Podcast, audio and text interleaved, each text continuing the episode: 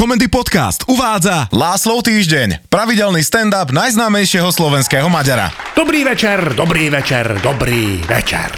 Už dlho chcem zdôveriť s jedným kúlostivým problémom, ale vždy som mal tak zábrany, lenže keď sme prekročili milión stiahnutí, tak už vás vnímam ako blízku rodinu. S tým rozdielom, že vás mám radšej, lebo sa nehádame o dedičstvo a nekupujeme si hovadiny na narodeniny a Vianoce, ale inak ak bude moja prostata rásť týmto tempom, tak milión stiahnutí prekonám aj na záchode. Len škoda, že v tomto prípade hovoríme o trenkách, čo ako si komerčne na rozdiel od počtu stiahnutí tohto stand-upu pre mňa nemá žiadny význam. No ale k tomu chúlostivému problému. U nás totiž doma velice zvláštnym spôsobom dochádza k manželskému sexu. A to napriek tomu, že sme spolu už 30 rokov, alebo práve preto. Aj keď nem. U nás to bolo zvláštne od začiatku. Tak napríklad my musíme veľmi spontánne, asi tak 3 dni dopredu dohodnúť, že kedy ten sex vôbec bude. Strhnutie obrusa zo stola v kuchyni a spontánne baci baci som zažil len raz. A to ešte predtým, ako som spoznal moju ženu. Konkrétne ma znásilnila učiteľka slovenčiny, ku ktorej som chodil pred maturitom na doučovanie. Takže Ildiko v pondelok vytiahne notes a povie lacikám, kukni, či by sme mohli v stredu alebo vo štvrtok. Pravím, serelmem, ja môžem hoci kedy, aj teraz. Vyzliekam košelu a ona zhrozene, že lacikám, čo to robíš? My sme osprchovaní a ja som ešte nebola na spovedi po poslednom ťuťu muťu. Hovorím jej, láska moja, sme manželia. To, že máme spolu sex, není hriech. A to ma zabije, že igen, ale že sex by sme mali mať len za účelom počatia dieťaťa a že ona už ďalšie dieťa mať nemôže a keby aj mohla, tak nechce. S týmto výnimočne súhlasím, lebo my máme okrem Ágoštona na krku už aj našu vnučku. Tá je u nás viac ako u rodičov. Minule si po ňu došiel Gergej a ona ušla do spálne s krikom, že dedo zachráň ma, chce ma uniesť bubák. Darmo jej vysvetľujem, teda mojej žene, že nikto tam hore na ňu nebude hnevať, ak sa vyspí s vlastným manželom. Ja neviem, ona je možno natoľko paranoidná, až neverí, že sme naozaj zobratí. Možno si myslí, že celá naša svadba bol iba taký fake a že kňaz bol herec. Inak podobal na koleníka, to musím uznať, fešák to bol. Až taký, že Ildiko vykrikla áno hneď potom, ako objavil a povedal, že drahý veriaci. Takže Ildiko má podľa mňa niekde v kútiku duše strach, že je cudzoložnica, keďže nejsme oficiálne zobratí a preto pred každým sexom modlí a na druhý deň uteká do kostola, aby z toho vyspovedala. A nechápem aj toho kňaza, čo ju počúva, že ju nevyhodí z búdy, aby za ním s takýmito hovadinami nechodila, lebo jeho čas je vzácny. Keď teda u nás doma prebehne synchronizácia kalendárov, a dohodneme si konečne termín, čo inak vždy padne na Ligu majstrov, aj teraz hrozí, že Real a Chelsea si bude musieť nahrať a pozrieť do záznamy, lebo just na stredu sa mojej milovanej zachcelo zrešiť. A kebyže aspoň nejaký facelift ku kompozícii sexuálneho aktu bol povolený, ale ne.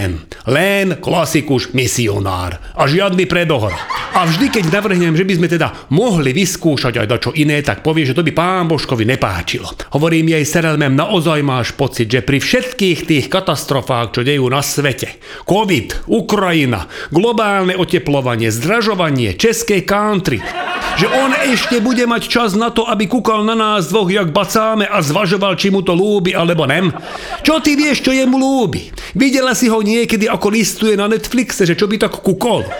Okrem toho, kúkať na dakoho, ako má sex, je podľa mňa úchylné. Ja teda nemám taký silný citový vzťah k Pánu Bohu ako ty, Serelmem, ale fakt si o ňom nemyslím, že je úchyl. Po tejto hádke už sex nebol. Vraj za trest.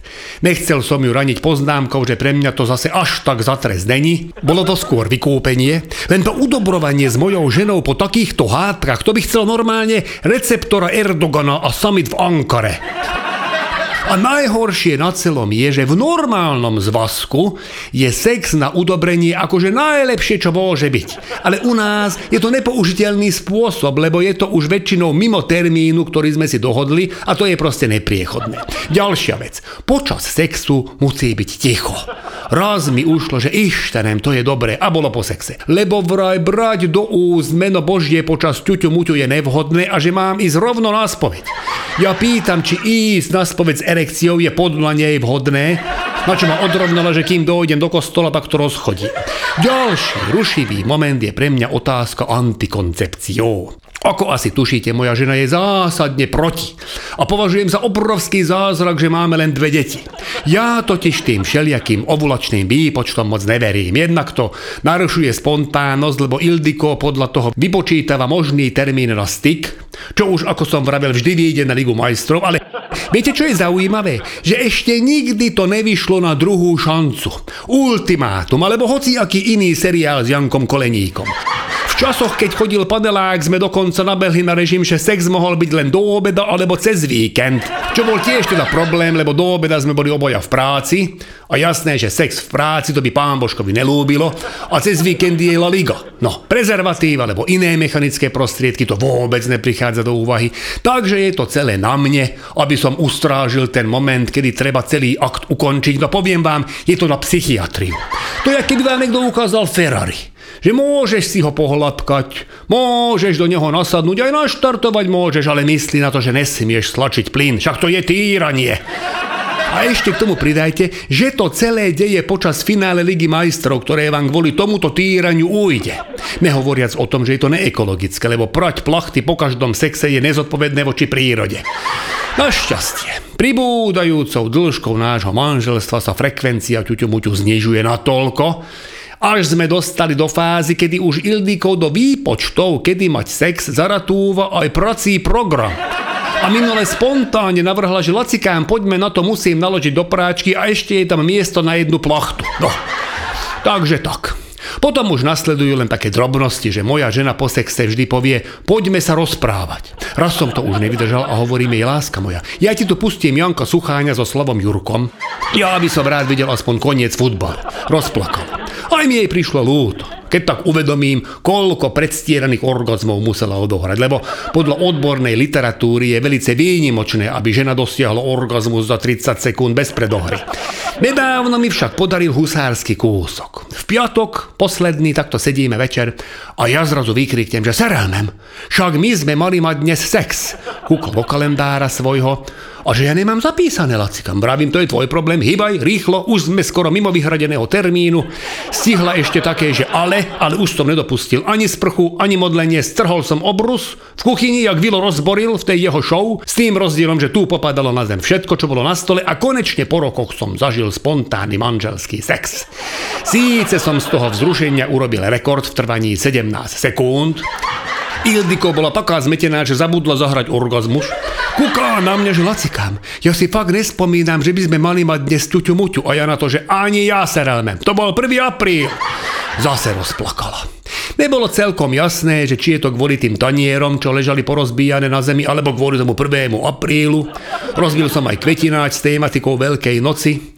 A tam bol asi dôvod jej plaču, lebo ona uvedomila, že až do 14. apríla je pôstne obdobie a my sme mali sex, čo už samo o sebe je veľké prečinenie a navyše nem v spálni pod obrazom panenky Márie, ale na stole v kuchyni pod lustrom Zikej.